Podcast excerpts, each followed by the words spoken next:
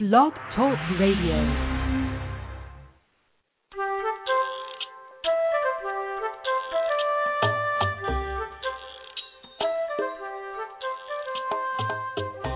Hi, welcome to Teach Me to Talk with Laura and Kate. I'm Laura Mize, pediatric speech language pathologist. And I'm hoping Kate Hensler will join us in the next few minutes. She's not quite on here yet. Hope there's not anything going horribly wrong that would prevent her from participating. I haven't heard from her, so here she is right now. Okay. Hello. Sorry I'm late. That's okay. Just a little bit of a panic there. I'm glad everything's okay. I had a baby shower to attend. I just made it home, so I'm here. Aww. Well, good for you. I attended a wedding shower last night for my child. That's kind of great and scary and oh my gosh, all at the same time. But kind of bizarre. Yeah, really. This is uh the neighbor girl, Laura's growing up best friend, um, is expecting. And so there I was at Nikki's baby shower thinking, Oh my, it's happening. It, it is funny when your babies aren't babies anymore, you know? Yeah, and then they have babies. well, I'm hoping that's going to be a while away. We're doing things yeah. the traditional way in the Mize homes. They're getting married the old-fashioned way. So, anyway, enough about that before I talk myself into a hole here. But that was fun going to Tyler's shower, and it was great. And it's mostly his friends and or he and Emery's friends, and it was at a night home with a pool, and so it was just a really nice evening. And I got a great dress right before, so that was a lot of fun too. I love new clothes, so there you go. Well, good. What else is going on what in have your you gone world? through so far? Well, what have you gone Oh, through sorry. so far on the show? Nothing. I just was giving the introduction. I Oh, haven't good. even talked- Then I'm I'm not as late as I feared. Well, this is Kate Hensler for anybody who's listening and hasn't figured it out yet. Just in from the baby shower. Developmental interventionist. there you go. Uh, one thing I did want to talk about before we get going with our show topic tonight is uh, I've finalized the fall conference schedule for um, this year, and I've gotten tons of email about it all year long. So I'm hoping all those people are going to be able to join me in one of these three fabulous cities. I'll be in Atlanta on September 27th and September 28th, Columbus, Ohio on October 11th and 12th, and Chicago or Naperville outside Chicago on October 25th and 26th. You can find out registration information about all of those events on my site at teachmetotalk.com. And the first day is um, Early Speech Language Development Taking Theory to the Floor, which is my updated, very popular conference, if I do say so myself. And that um, it's new, we're some new footage, and I've changed some things, but it's basically um, still going to be the same great content, but with a new, fresh little spin. And then the second day is building verbal imitation in toddlers, which is based on my new book that was just out in May, and um, that's going to be a great day too. And I'm combing through hours and hours of videotape to get the most recent and best videotaped examples because I think it's it's great to read about some of this stuff. Well, it's great to read and it's great to hear us talk about it every Sunday or whenever you happen to listen to the podcast. But to see the therapy clips, I think it just brings it all together so that if I talk about a technique or a level with that book and then we show examples from three or four different kids, three or four different scenarios, but you're still using the same basic strategy, I think it makes it really, um, you know, it just becomes more concrete. Then you're seeing that example and you're getting to kind of watch it. And again, I think a lot of therapists don't uh, really sharpen their skills enough so that they aren't flustered by, oh, this is a kid with autism. I can't do the same kinds of things that I would with a kid with Down syndrome, or the kinds of things I would with a kid with cerebral palsy, or the things I would with a late talker, or the things I would with a kid who we don't know what the heck is going on with. And they don't think about treating what we really treat. And with building uh, verbal imitation, it's expressive language development. And so we're going to talk about when you, why it's so important to nail your core strategies. Because once you own those strategies, you can see a kid with anything and know what you're going to do. And I think that again, a lot of therapists flounder with that and get so caught up in, you know, not that every kid's not different. I mean, they are individuals, but at the same time, you've got to really own those strategies so you know what you're doing without a doubt, regardless of what you see written on a piece of paper and regardless of how um you just have to you just have to own your strategy. So I think that this conference is going to be great for that. I'm so excited about putting it together and I think it's going to be fabulous. So I hope a lot of people will join me.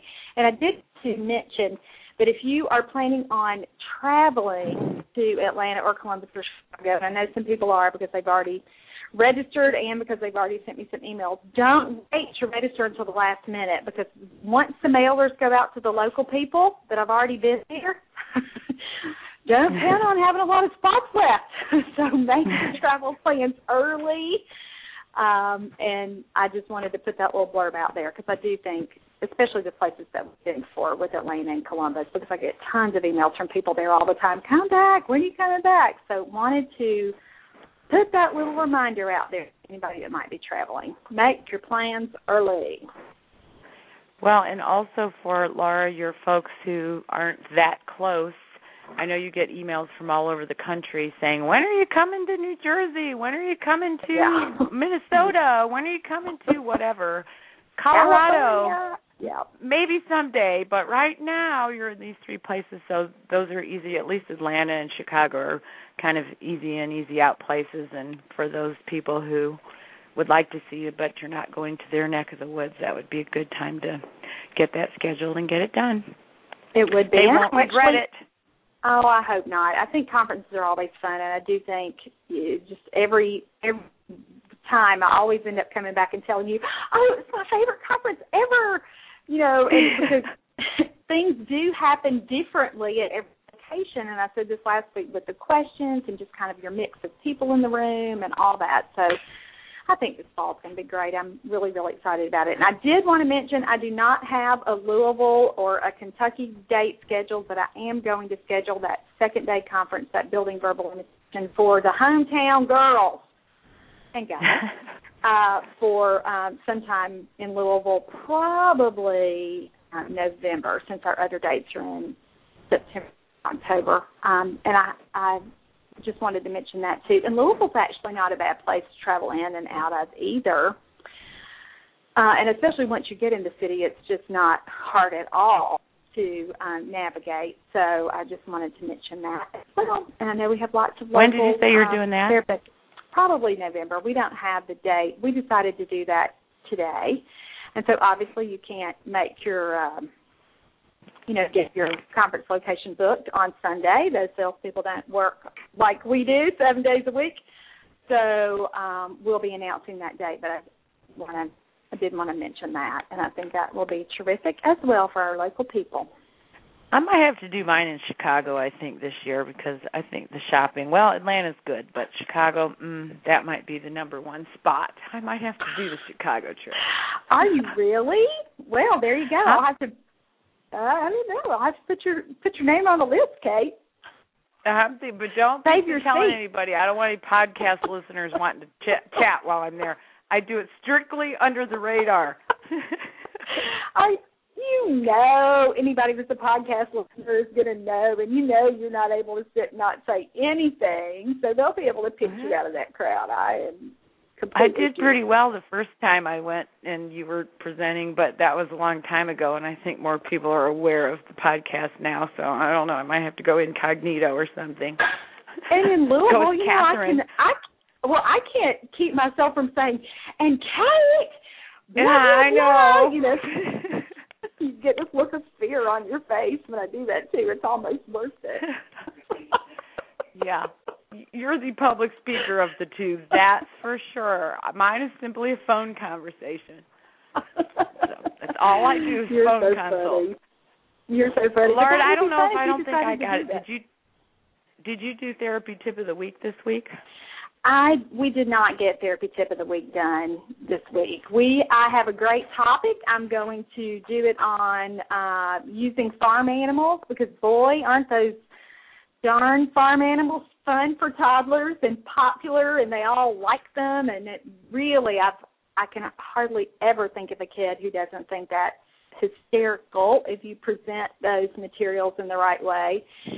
And because of where we live in Kentucky, especially uh, I saw a little guy this week who lives on a big farm, and he was telling me he doesn't have a ton of words. Well, well, he probably has uh, like fifty uh, to seventy-five words, but a lot of them were tractor words. Like he was telling me combine and uh, oh gator my. because they have one of those little. Uh, do you know what they call it? Do you know what a gator is? It's you know like a I don't know what a gator thing. is.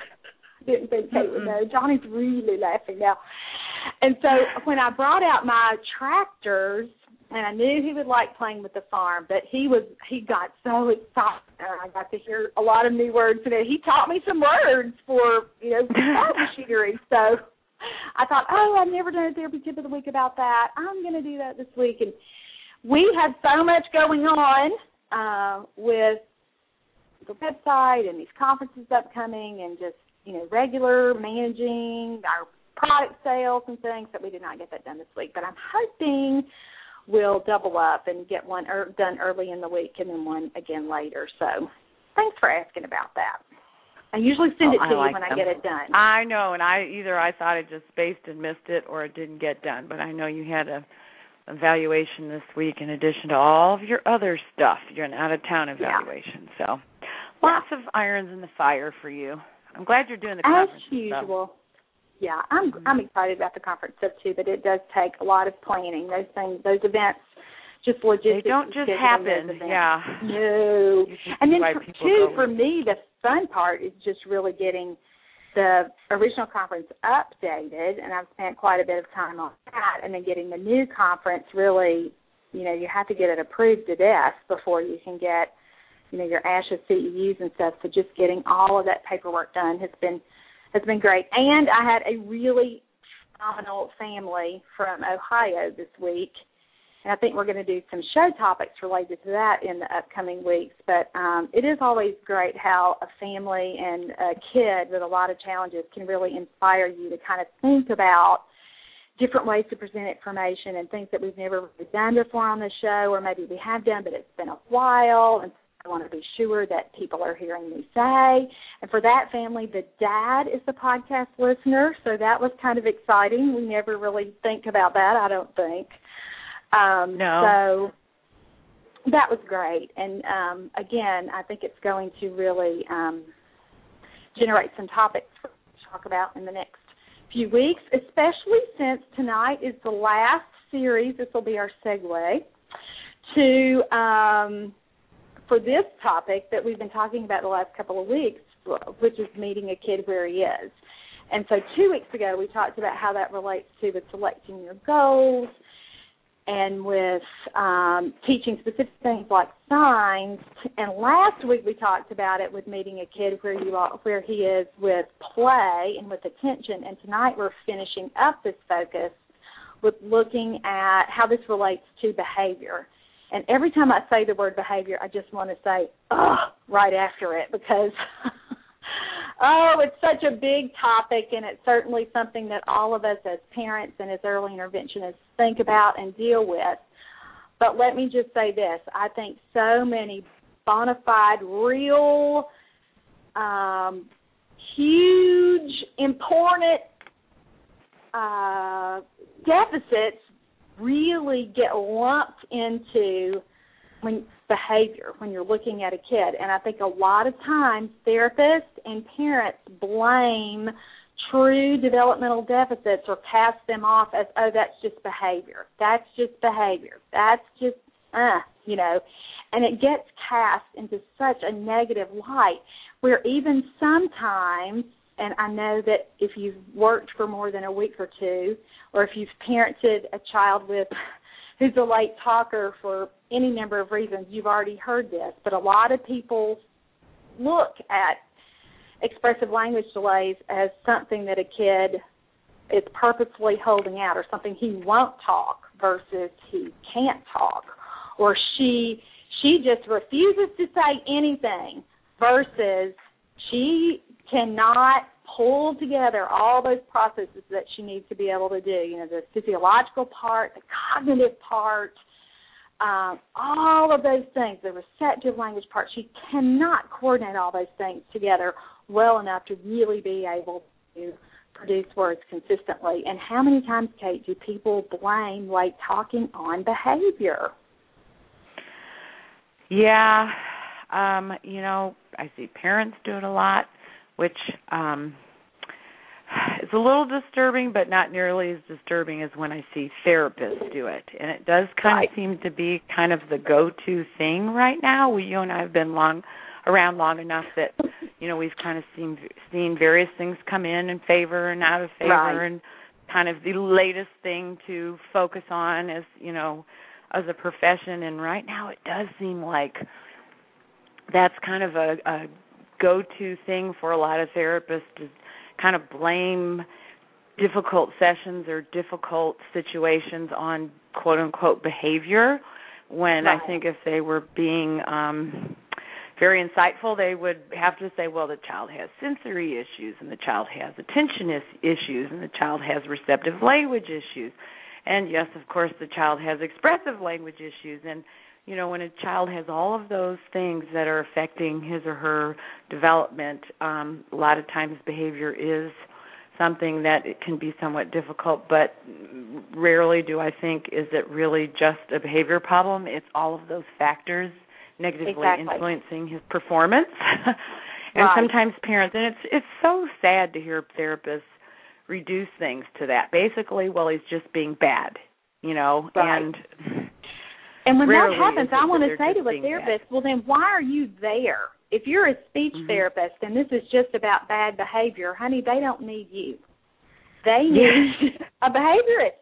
They need, you know, a psychologist. They need, mm-hmm. you know, whatever discipline, you know, in your region happens to treat behavior. Okay, that's what they need then. If it's not about communication and about um, delayed or receptive and expressive language, then you need to sign off. If you're in over your head, pass it on to somebody who can really handle the the brunt of the problem. And when you present it like that, a therapist always says, "Oh no, no, no, no, no, no, he has communication problems too." And then you want to say, "Well, then what are you doing? Focusing on behavior." What are what are mm-hmm. you talking about then? You are there to treat the communication problems. And you know, and that's not to say that toddlers can't be stinkers because they can. And we see that, but so many times people just write off like what you said sensory issues. You know they say he won't sit down and listen to me. He's on the go constantly. Go go go. That's a sensory issue. That's not a behavior issue. And what were your other great examples? You said sensory, and then you got to receptive and expressive language last, but there was one in between there. What did you say? I said sensory issues and cognitive issues and receptive and expressive language issues. I mean, they have all of them. You know, exactly. many of our kids have all of them, really. Yeah, all of the above. Yeah. most of our kids do on our case. Not all, but most. Yeah, Not the all, majority of the kids most. we see. Right. right. And so when we discount and think about everything as being behavior, the saddest thing to me is when a kid really has a receptive language issue that that for whatever reason has been dismissed or been overlooked. And so many times you'll see a kid with receptive language issues really just get labeled as bad or a behavior problem mm-hmm. or all mm-hmm. of you know again all of those things and sometimes it's the parent who does it you know, or they'll they'll say they'll put a temperament issue on there, like he's stubborn or he's right. lazy. Yeah, he won't listen, and I just think it's he's not very he, independent. Yes. yeah, yeah, all those things. And I, I just when I hear those things, you know, because I know what's coming, they're going to really, you know, it almost again is easier, and we have certainly talked about this, to for a lot of parents to accept a behavior issue rather than a true developmental deficit. And I think that's where a lot of it lies with with parents because the the, the ugly heartbreaking truth a lot of times is he's acting this way or he looks this way because they can't bear to face the reality that there is something really, really um, wrong, for lack of a better word, with how a child is developing. And so it's somehow easier just to say he's a handful or, you know, even mm-hmm. more negative than that, he's you know, he's just like his father or something, you know, rather than looking at the reality that they're dealing with a pretty significant developmental delay. But when you can get a parent's mind changed and when you can help them see, okay, it's not that he's jumping on the couch, you know, just to irritate you. It's not that he's jumping on the couch because he, you know, thinks, "Ooh, what can I do to really set my mom off today?" You know, you when you talk about he's jumping on the couch because he has those sensory issues that he's got to meet that. That's his little internal drive there, and these are the ways we're going to do it. Or he's jumping on the couch because he doesn't understand when you've said to him, "Please stop jumping on the couch. You're really making mommy upset when you're not listening to my words. I need you to listen to my words." You know, he gets lost in all of that language. And when you teach a mom to really look at, okay, this is a receptive language issue. You're not seeing a behavior issue here things really change because the parents then try to help the kid and they try to use what we would say a strategy, which would be to simplify your language, to give some really clear and consistent boundaries to really meet him where he is, where he can understand you at at a and developmentally you're also going to um meet him where he is developmentally and you, and cater to his where he is in that whole cognitive development uh, scheme there so that you're not using disciplinary techniques designed for children who are developmentally older than your child which happens a lot for us in early intervention you know a parent might try to say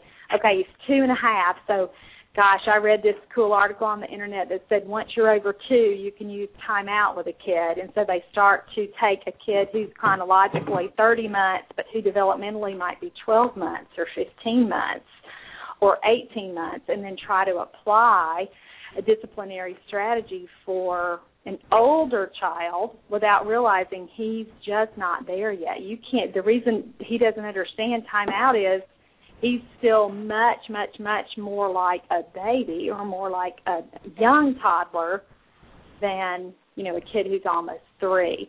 And so when you can help a parent see that and explain, okay, this is why we're seeing what we're seeing, when a parent really, again, embraces that, huge things can happen for children. I mean, developmentally, they're going to move forward because you meet them where they are. And you're going to use the techniques and strategies that we know are appropriate for whatever phase the kid happens to be in. And secondly, they just end up being much more um, empathetic to their child's um, situation so that it's not a constant power struggle. And so many times we see that, and it's and when we can turn a parent's focus back to what the developmental issues are, and they are much, much, much more likely to keep things positive and to again meet the child where he is so that they can both move forward. And it's just not so darn hard or adversarial all the time. A lot of times I think parents get really caught up in that too. And that's easy to do. I mean, as a mom, how many times can you get lose your cool in the course of a day over what your kids do that are that's driving you crazy? But when you really take a step back and look at um, what's causing those behaviors, what's you know where your kid is. It just makes it a lot easier to deal with. I think to think about it objectively. But boy, that's hard to do in the middle of a situation, don't you think?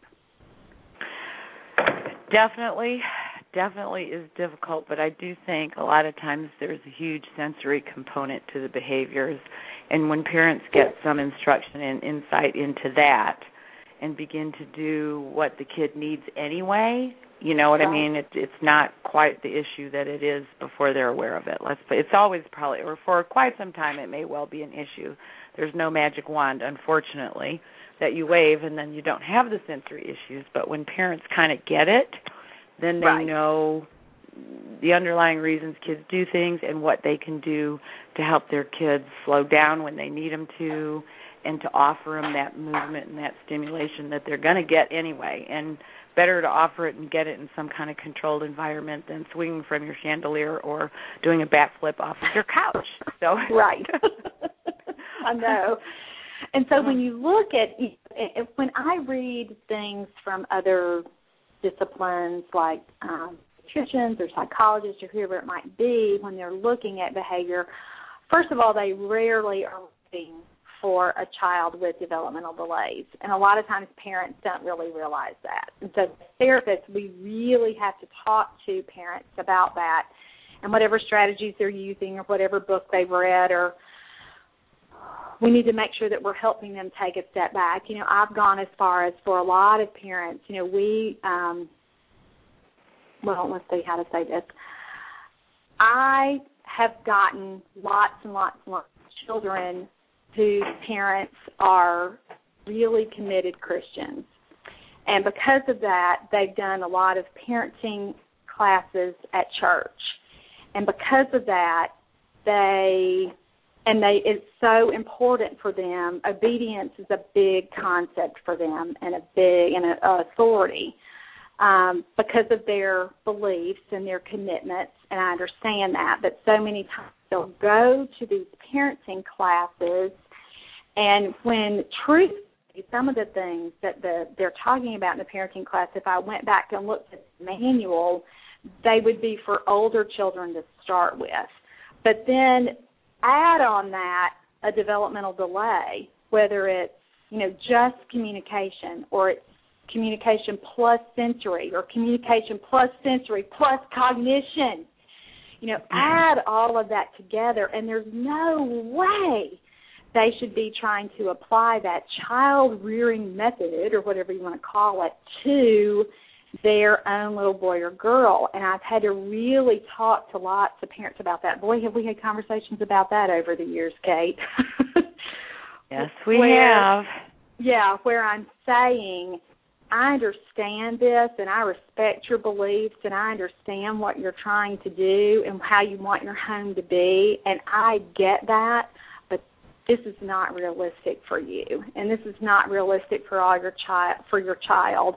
And it may be realistic for your other two older children and maybe the baby who's coming up behind him. But for this little boy for this period of his life this is not going to be a good strategy and here's why. And again i have i've had a lot of parents that we've had to have some really heart to heart to heart conversations about that because they don't understand it and because a lot of those parenting um manuals and and books and all those things are not written for children with developmental delays. And so you or autism or you know down syndrome or you know babies who are really premature that have a whole lot of issues going on. You know, they are not written for parents of those kids. So I, you know, I I, I want to just take them away with me when I leave from the visit. I want to say, let me wipe your brain clean real quick before I get out of here because you've gotten some really bad information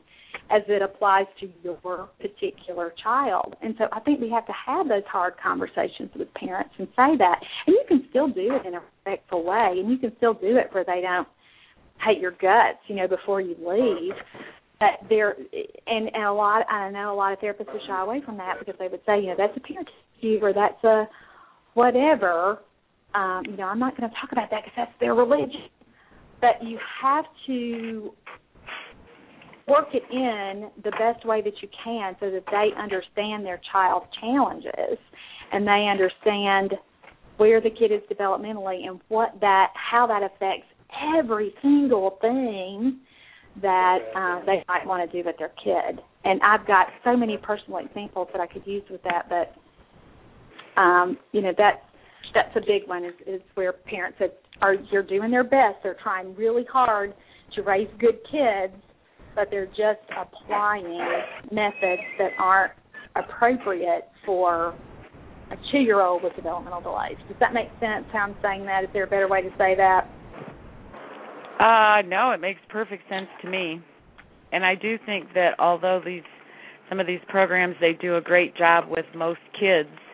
Um, for kids with developmental delays, it just really isn't appropriate at that time and may not be appropriate for quite some time really.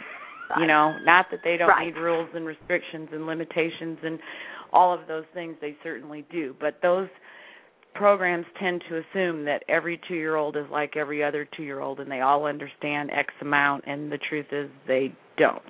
So, Right. Right. when they And don't we- um parents need to understand that. They do, and that takes hearing it from a therapist. And and but you hit the nail on the head when you said it's not that there still don't need rules and expectations and boundaries, just how you enforce those things and how you apply those uh, methods. You know, it might be different. And let's talk about a couple of those. And I want to be sure that I get to these other great references that I have for people. Um, and I mentioned timeout before, and you know, timeout is so universally um, recognized as a behavior method, and it, you know, it the the intent of timeout is so that a child is removed from the situation, and everybody just has a chance to calm down. Sometimes it's the parent who needs time out worse than the kid, though. you know, you get the mom who's screaming her head off and going berserk, and you know, then that just escalates everything because then the kid, if he's not in full blown tantrum mode anyway, he will. And boy, I mean, I hate that too. I've shared before my auditory sensitivities when a kid is crying and screaming. Oh, to me, that's like you know running fingernails down a chalkboard for someone else. It's really, I mean, that just is a real sensory trigger for me. And so I get when parents you know feel that way and i sympathize with that. You know your heart starts racing and you're sweating and you're thinking what am i to do? I'm you know and a lot of times that whole feeling of helplessness is really directed to your kid. And so timeout is valuable because it causes you to step back. You can't always apply timeout though with those rules that you know they came up with and now timeout's pretty old now. it's like 20 years old but you know the minute per age you know, per, the minute per year of age. That doesn't always work, and so you have to help parents see that. And timeout really too is only appropriate for children who are developmentally above uh, two. So for a kid on your caseload that you've you know done an assessment and he's coming in at the 12 month level, and then mom is trying to do time out with him, it doesn't matter how old he is, or you know, as I say, how many candles are on the birthday cake because if he's developmentally not there, it's not an appropriate technique to use. Um, so you're going to want to really talk to moms about, you know, under when a kid is under say 24 months of age, redirection is the biggest thing you can do. And a lot of parents really hate that because they say, "How's he ever going to learn? How's he ever going to know right from wrong?" You know, and I'm not saying that you don't ever tell a kid no or that you don't have established limits I'm just saying that redirection is your best bet. And redirection means if you don't want him to touch the remote control, you don't leave it on the coffee table. You know, if you don't want him to play with grandma's, you know, china that she got for her wedding present, you don't leave it in the bottom cabinet of the kitchen where they can get it out. And a, a lot of those common sense things, parents again, they're they're thinking I'm going to teach him right from wrong. He's going to have to respect my rules. I am the boss. Yada yada yada. If he's not old enough to really under developmentally far enough along to really understand that, you know, you can spank hands until the cows come home, or you can, uh, you know, put him in his bed, or you know, whatever little technique. But if he if he's not really able to reason and kind of get that yet, he's just not there and so you've got to manipulate his environment or redirect enough so that he's not constantly in trouble and then i try to talk to parents about that and say how do you feel when you're getting onto him all the time wouldn't it just be easier to change some things so that you guys don't have to spend you know eight hours of your day correcting things. And you know that's taking up a lot of time when you when you both could be using it to do something else. And again i think that's kind of a personality thing. Some moms really kind of think oh my gosh that makes total sense. I'm going to we're going to look at this. Let me rearrange things where this is not so much of an issue. But again some moms have that temperament where that's a little hard for them to swallow. Dads really sometimes have a hard time with that, don't they? Mhm. Because they tend to be sometimes more the disciplinarian than the mother, but yeah, it's you know it's a long day when all you're doing is fighting your kid because they go from one forbidden thing to another and certainly not all kids do that but for those kids who do and they just don't seem to understand that you've told them no a hundred times fact is they probably don't understand they don't you know what i mean yeah it's yeah really they don't you know yeah. i mean uh, sometimes I think parents think, well, I've said it so many times, he's got to know.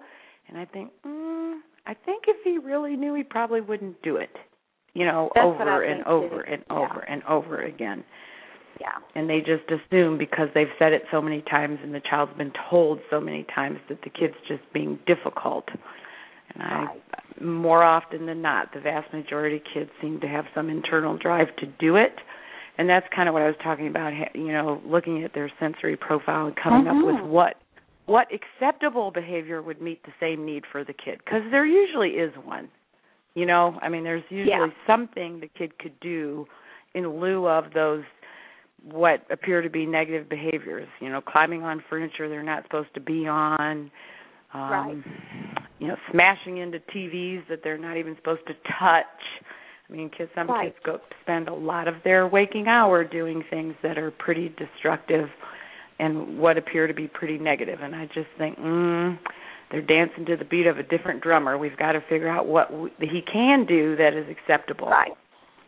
And I've had moms say things like, you know, he's tearing up the pages to paper books. And then, you know, my response is, well, guess what? He's not ready for paper books. You need to have cardboard books. Or a mom that might say, he's constantly in my purse or he's you know you you look for what is it about that is it is it in your purse because he likes to dump things out and put things back in great we can come up with that let's go in the kitchen and put together a big bowl of things that he can dump in and dump out if you like the bag part go get a bag out of your closet. You know you have 10 or 15 that are just sitting in there. Let's make one for him.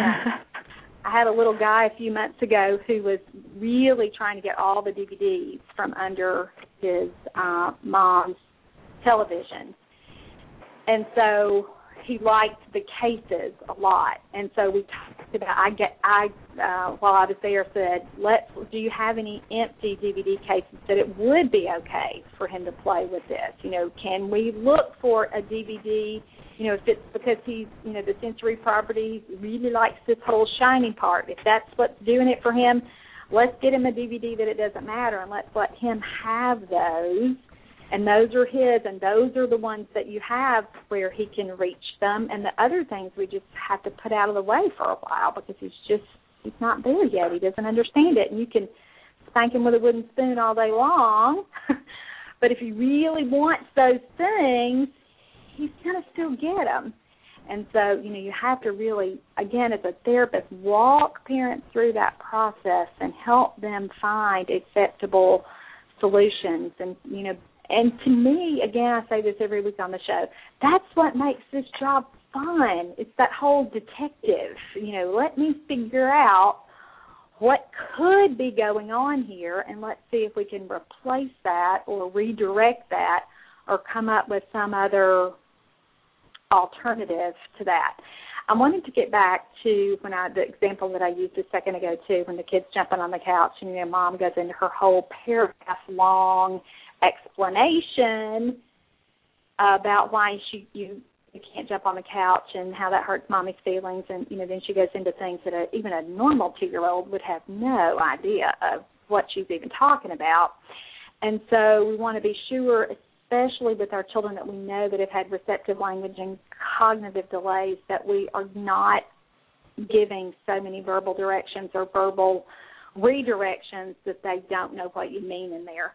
I love uh, Dr. Harvey Karp who wrote um, Happy Baby on the Block. Do you remember that book, Kate? It's about the five S's about swaddling and swinging and all those things that you do with newborns to help them regulate for lack of a better word but really he approaches it from sleeping and not crying you know for 6 Mhm. hours out of the seven that they're awake and so that he wrote that book and then he wrote happiest toddler on the block and admittedly i've not gotten through that whole book but what i really like that he talks about with discipline is he says that you cannot over explain things to two year olds or to toddlers and that you have to really when something is huge and when something is a really big deal that you um really simplify your language. Now he says and again these are his words not mine so i don't want anybody to be offended by this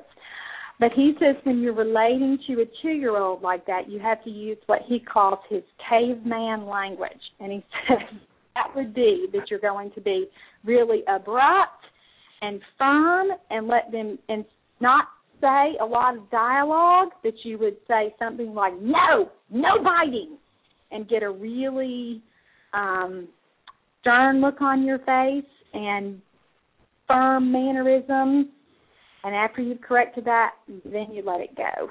And i like that because it first of all you're addressing the behavior. You're not you know letting a two year old think it's okay to bite the baby or you know do whatever is unforgivable in your home you're not doing that you're addressing it but you're also speaking in a way that is different from any other time you're going to talk to your child. You're getting their attention. You're not doing anything that's um overly physical and they get the point because you're not crowding out your main message with lots of other blah blah blah blah blah. So I like that with the whole only do it when it really matters. Make it firm, make it short, and then the best part is move on after that. Because how many times when the kid gets in trouble do you still see a mom mad about it two or three hours later? And you know, the kid has long forgotten about it, but mom is still kind of steaming over it, you know, and kind of wait till your father gets home, you know, that kind of thing um, and you want it, the big thing is redirect it, move on to something happier, and let it go after that. Not let it be kind of the constant because it totally wears down on the kid and on you. So I like that piece of advice um, that he gives, and um, and again he calls it the whole caveman disciplinary thing. Not quite sure I love that title, but it's a great um, representation of getting your child's attention, letting them know it's important, simplifying your language, and then moving on after that. And I do think sometimes, I mean, I, I'm not saying it's the only contributing factor, but sometimes kids do tend to mind their fathers a little better. And I do think it's because dads tend to naturally take that approach. Yeah. Um, kind of the caveman approach. And again, I'm not using that terminology, but, uh, you know, I mean, Yeah. they tend to Yeah. be more forceful. They're not as wordsy. They say what they mean. They say it quickly, and kids Right. respond to that. As opposed to a lot of times we mothers tend to drone on about. I've told you ten times. I don't climb on the table. You need to stay on the floor. Mommy told you. Blah blah blah blah blah blah blah blah blah. And Right. meanwhile, they've tuned us out, and they didn't even get the part about the no. You know. right. Yeah. And whereas dad might come in and say, "No, off that table," and put him on the floor. Put him down. And they, Mhm. Yeah, and they look up at daddy like, "Oh my gosh, I'm in trouble." Ooh. Yeah. And then they move on, like, let me scamper away and find something else that I'm not going to get that response from. And that's Dr. Cox's point with keeping it short, keeping it meaningful, making it pretty abrupt and pretty firm so that it disrupts that whole pattern of behavior you want to disrupt, and then you move on. So I like this a lot. One other thing that I wanted to talk about is what Lynn Kinney says, and she's a psychologist. She's with her website is called braininsights.com, and she says that lots of times that we do mislabel developmental deficits as behavior. And so you she has developed a set of criteria that you would apply to the situation to decide if a child is misbehaving or if this is a skill deficit. And I love this criteria, and we've done this on the show before, but I think it's been a really long time, don't you? Do you vaguely remember this? Vaguely. Give it to me Love again. Maybe it'll you always stick tell the truth. around. There you go. she says with anything, any kind of, and again, this is whether you're giving a verbal instruction, you know, whatever your issue is that has fallen into the realm of behavior in your mind. She says first, have to think, have I clearly communicated the behavioral expectation? And she gives great examples on her website of this, but you know, she's saying you have said if you have not explicitly told your child what he's supposed to do, you can't always expect compliance because sometimes kids really don't know what it is you're expecting them to do. So she says, Have you clearly communicated the behavioral expectation? And so that would be number one. The second strategy is Does the child have the skill to exhibit the expected behavior? Meaning that we're going to look at where he is developmentally. You know, we would never expect a kid to tie his shoes before he has demonstrated that he actually can perform the movement. And so she's saying if you have not seen the child exhibit the skill and you do not know beyond a shadow of a doubt that he can do it, don't expect it. And a lot of times that is what's happening with our kids with receptive language delays. Their parents expect them to understand their verbal directions, and they don't understand that many words yet. They don't. Mm-hmm. Language isn't as meaningful to them as the parent expects it to be. And I love what you said about even though you've told them a hundred times, guess what? On the ninety ninth time, they still didn't understand it. And so you have to be sure that the child has the capability and has the skill. Now, again, with a lot of our children with developmental delays, how many times do we go into homes where the only deficit that the parents have identified is that the child is not talking?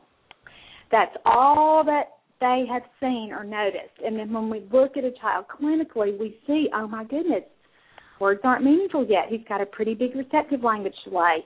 Sometimes that cognition is piece there, pieces there as well, you know. And mo- again, for most of our kids with the receptive language delays, cognition is usually right there at that same level, and so the parents haven't really even considered that that's a possibility. And again, they certainly haven't thought about the sensory things or those other components that we talked about. And so, if you're telling a child something like, you know, you better not touch that or you're going to really get it this time, mister. They have no idea what you're even talking about. You haven't even referenced it. And if you were clearer, they may still not have understood it. So you have to make sure that the child has the skill to be able to do what you want them to do, so whatever that behavioral expectation is.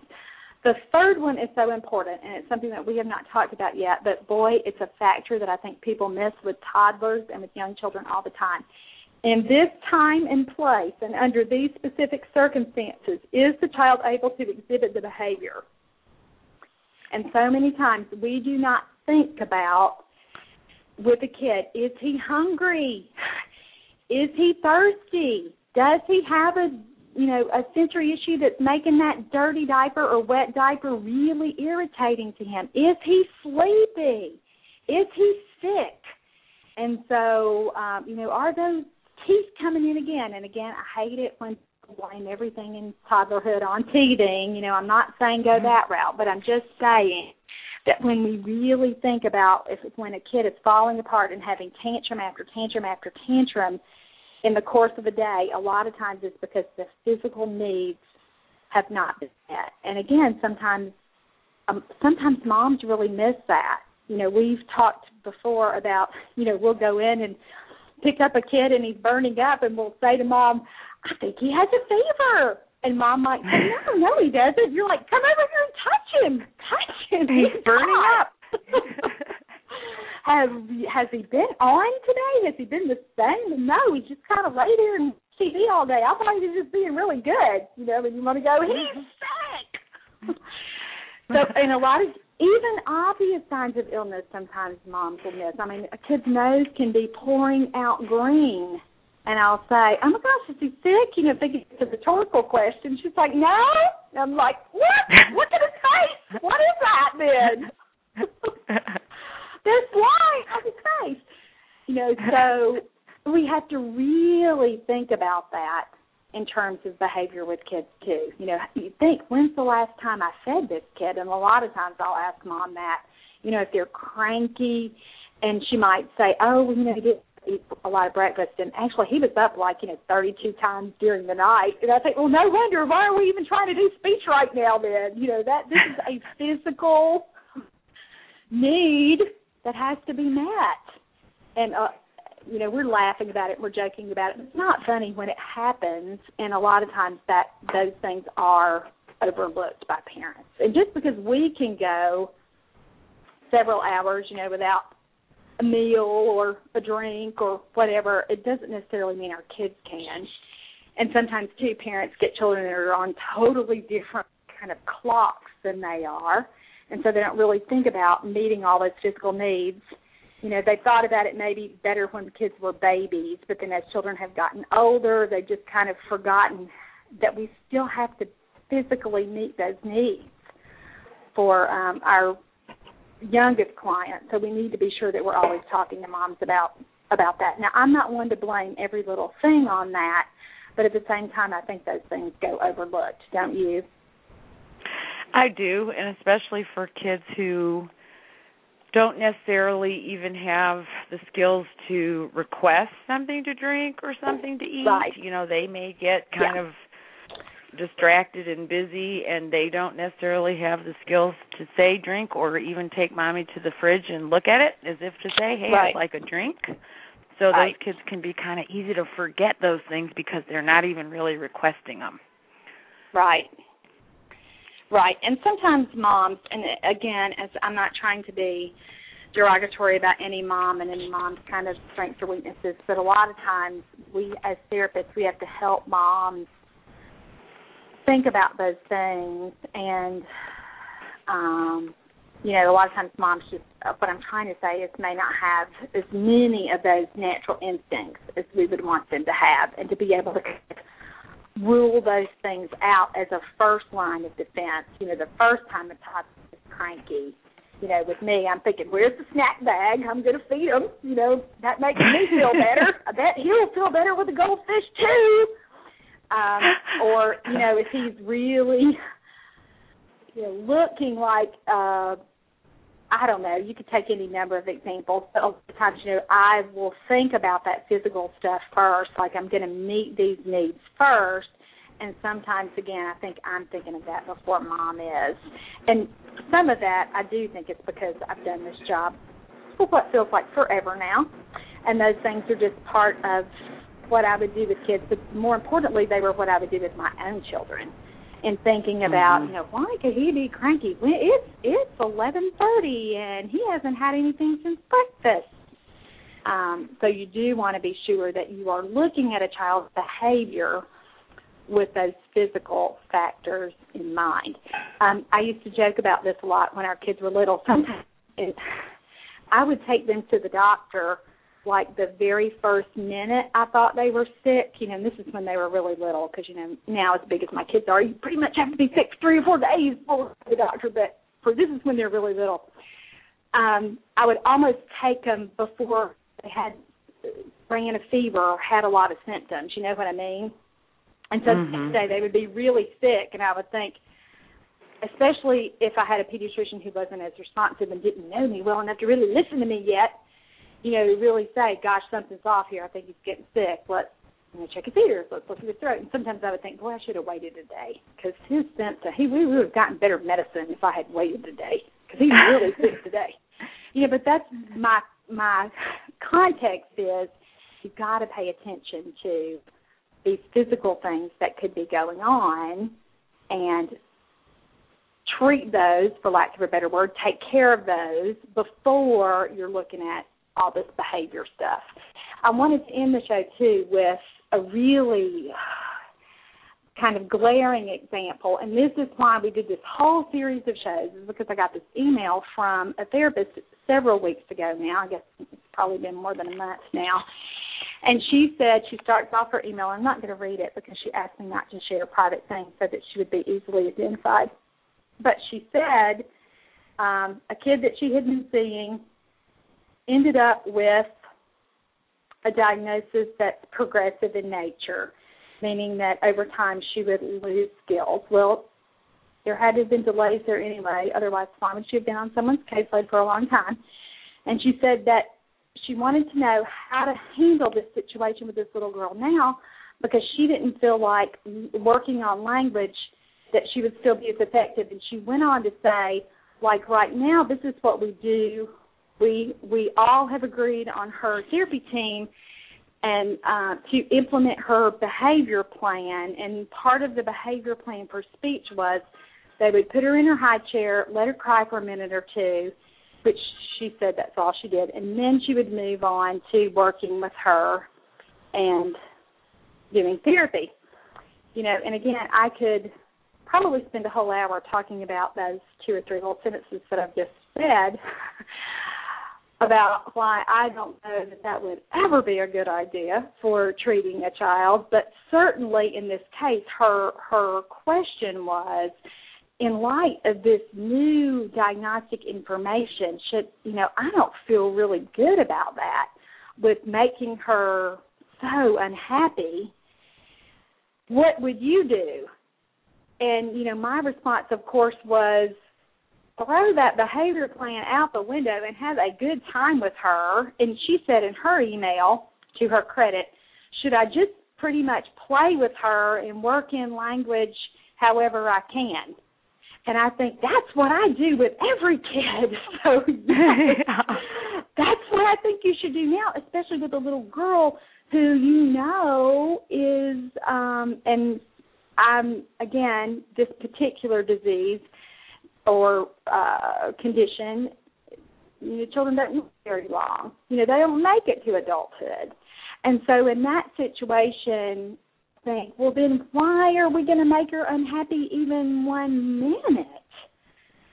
And so it just so clearly illustrated to me the whole behavior thing and how we really, really, really have to meet kids where they are. And, and from every perspective and over the last several weeks we've you know talked about that looking at that when you're determining goals. If you have a child who's chronologically three you don't look at what the three year old skills are that you should be targeting. You back way up to where they are and you look at those goals and those milestones and that's where you start with the kid. You meet them where they are when we were talking about it with play and with attention last week, if your goal is for him to sit with you and play for, you know, 10 minutes, but he can only stay with you for 20 seconds, you can't have, you, you're not going to meet that 10 minute goal this week. You've got to meet him where he is and work up to that over time. And the same thing with behavior. You've got to look at where that kid is cognitively and with receptive language, decide what strategies are appropriate based on where the kid is, not where you want him to be, not with what his chronological age says he should be able to do, not what the quote unquote expert who knows nothing about your child said to do. You've got to meet them where they are and, and look at that. And behavior is what started this whole little series. And we talk about meet a kid where he is all the time and apply it to everything. And I, I think we should, but behavior is where it really, really, really, really makes the most sense to me. So I'm glad. You know, Laura, I, this is this is related, but not exactly on topic. But I think the one that I find most um, surprising, I guess, is when parents of children, and we said up front that most of the kids on our caseload they're not just it's not just an expressive language delay although a lot of parents that's what they focus on and that's what they're aware of and that's why they seek help because their child isn't right. talking and right. then upon further evaluation it's revealed that you know there may be receptive problems there may be cognitive issues there may be uh, sensory issues, whatever. A lot of times there are, uh, there's a full complement of issues to one degree or another, but occasionally we get kids who really are just expressive, have an expressive language delay, and that's mm-hmm. to say that their cognitive skills are pretty typical and their receptive language skills are pretty typical, and they don't have more than your average kid's sensory needs. They're just kind right. of a late talker And a lot of times, even parents of those children say, he could talk, he just doesn't want to. And right. you and I have joked about that a lot over the years, saying, you know, right. in in our world, kids talk when they can. You can right. be difficult and still talk. You can be, yeah. you know, you can have behavioral issues and you still talk. I don't really some think, of those two-year-olds. I mean, not necessarily on my caseload, but you know, in other in community settings, yeah, they're talking a blue streak and being nasty all at the same time. Yeah. yep. Mhm. It doesn't really uh preclude talking, and sometimes I'll have those parents even say, and and you know, a lot of times really, it's with like the apraxic kids who every once in a while will pop out a word, right, and they think because he said stop that one time, he could say it if he wanted to. And it's like, mm, well, I think he'd say it again if he could, you know. If he could, yeah. Yeah. He would choose to or I want that cup or I don't want milk, I want juice or, you know, one time he popped out I want juice and they think that he can say it cuz he said it once and I always think that's you know, very sad that parents are misinterpreting that they really can't because if they could, they would. They would. They would. And mm-hmm. I tell parents all the time when you get a kid developmentally to the point that words make sense, that he physiologically, you know, not that can can produce sound and produce words when you socially when he's in tune with you and he gets oh my goodness my life is going to be easier if i connect with you and communicate with you when when a kid comes together like that he talks and so mm-hmm. you have to really do a good job of explaining those components and explaining all the things that have to come together before a kid can talk because a lot of times parents are missing what you think is glaringly obvious. And again, that go that oh gosh, I want to say so much about this, but I'm not because we're at the end of the hour. But you know, you have to tell parents what's going on, and you have to explain things to them um, based on what you know about development and what you know about your years of experience and stuff. And so and and a lot of times again therapists are scared to do that because they don't want to be offensive to parents or they don't want to discount, well gosh, she knows her kid better than me. Maybe he really is doing that. No. you know, you've got to really be able to defend what you know about development and be able to say, Mom, if he could talk, he would talk. This is not, you know, selective mutism. I always fall back on that. You know, he's not choosing not to talk. He cannot talk. Uh, and I do I talk a lot about this uh, in my um, conference and I, there's an article on the website that if you've never gotten to read um, this article, I beg you to go read it. It's called Can't versus Won't.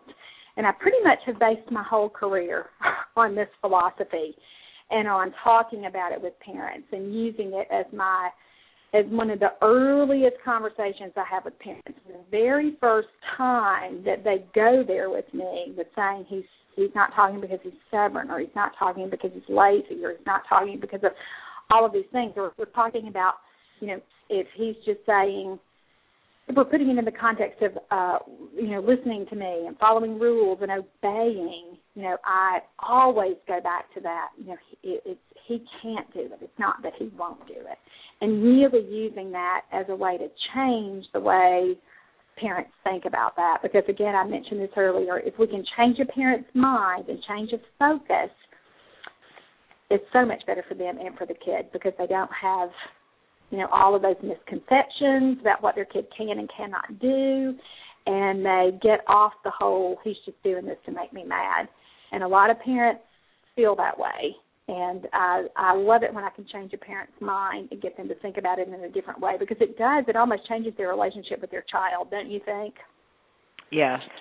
They begin to realize oh you know it can be difficult. I mean, it's not an easy thing to accept. Sometimes, for in some ways, it's easier just to think that they're difficult or strong-willed right. or spoiled right. or whatever the negative adjective is. But right. Mm, you know, really, when they do get it, they do begin to relate to them differently, and a lot of times you see the kids become more socially connected because all of a sudden somebody kind of gets them. Right, exactly. And mm-hmm. I think mm-hmm. that's why mm-hmm. A lot of therapists are really successful with connecting with kids initially, even when previous therapists may not have had that um, success, is because you go in and you figure that out about a kid, and it is like a look of relief, like finally somebody gets me. Finally, you know, you're here with me. You're fun. You're playing with me. This is stuff I can do. I'm not in trouble you know they they get that. And so we need to help parents get there and we need to explain. If a mom is saying to you boy he likes you a lot. He's responding better to you than any other therapist you know you need to tell mom why that's happening. You need to explain those things. And again if she has misconceptions about her kid in other situations or other settings or other you know facets of development, you need to talk to her about that and get her on your page so that she's that connected with her kid and really gets him and that she can help train the other adults in that kid's life and get them on the same page too. It, I love it when I get to see that happen with a family, when a mom really kind of or a dad or whoever comes to that realization with oh my goodness, you know, this is what we're dealing with here. No matter what it, whether it's like, you know, expressive language or like or receptive language or whatever, when they get it, it's, it's just a big relief for everybody. and I think that's, you know, we change lives at that point, and that's, again, why this job never gets old. We always have something new to do like that. All right, Kate, do you have any parting words? I think we'll end on that philosophical note if you don't have anything to add. No, I think I'm good. All right. Well, we have wrapped up this series. Who knows what we're going to talk about next week? We're going to have to have some conversations about that, aren't we, Kate? I guess Coming up we with will. a new Wait topic. for a good email to come in. Yeah. there you go. All right. Thanks for joining us. Okay. All right. Thanks. Bye. bye.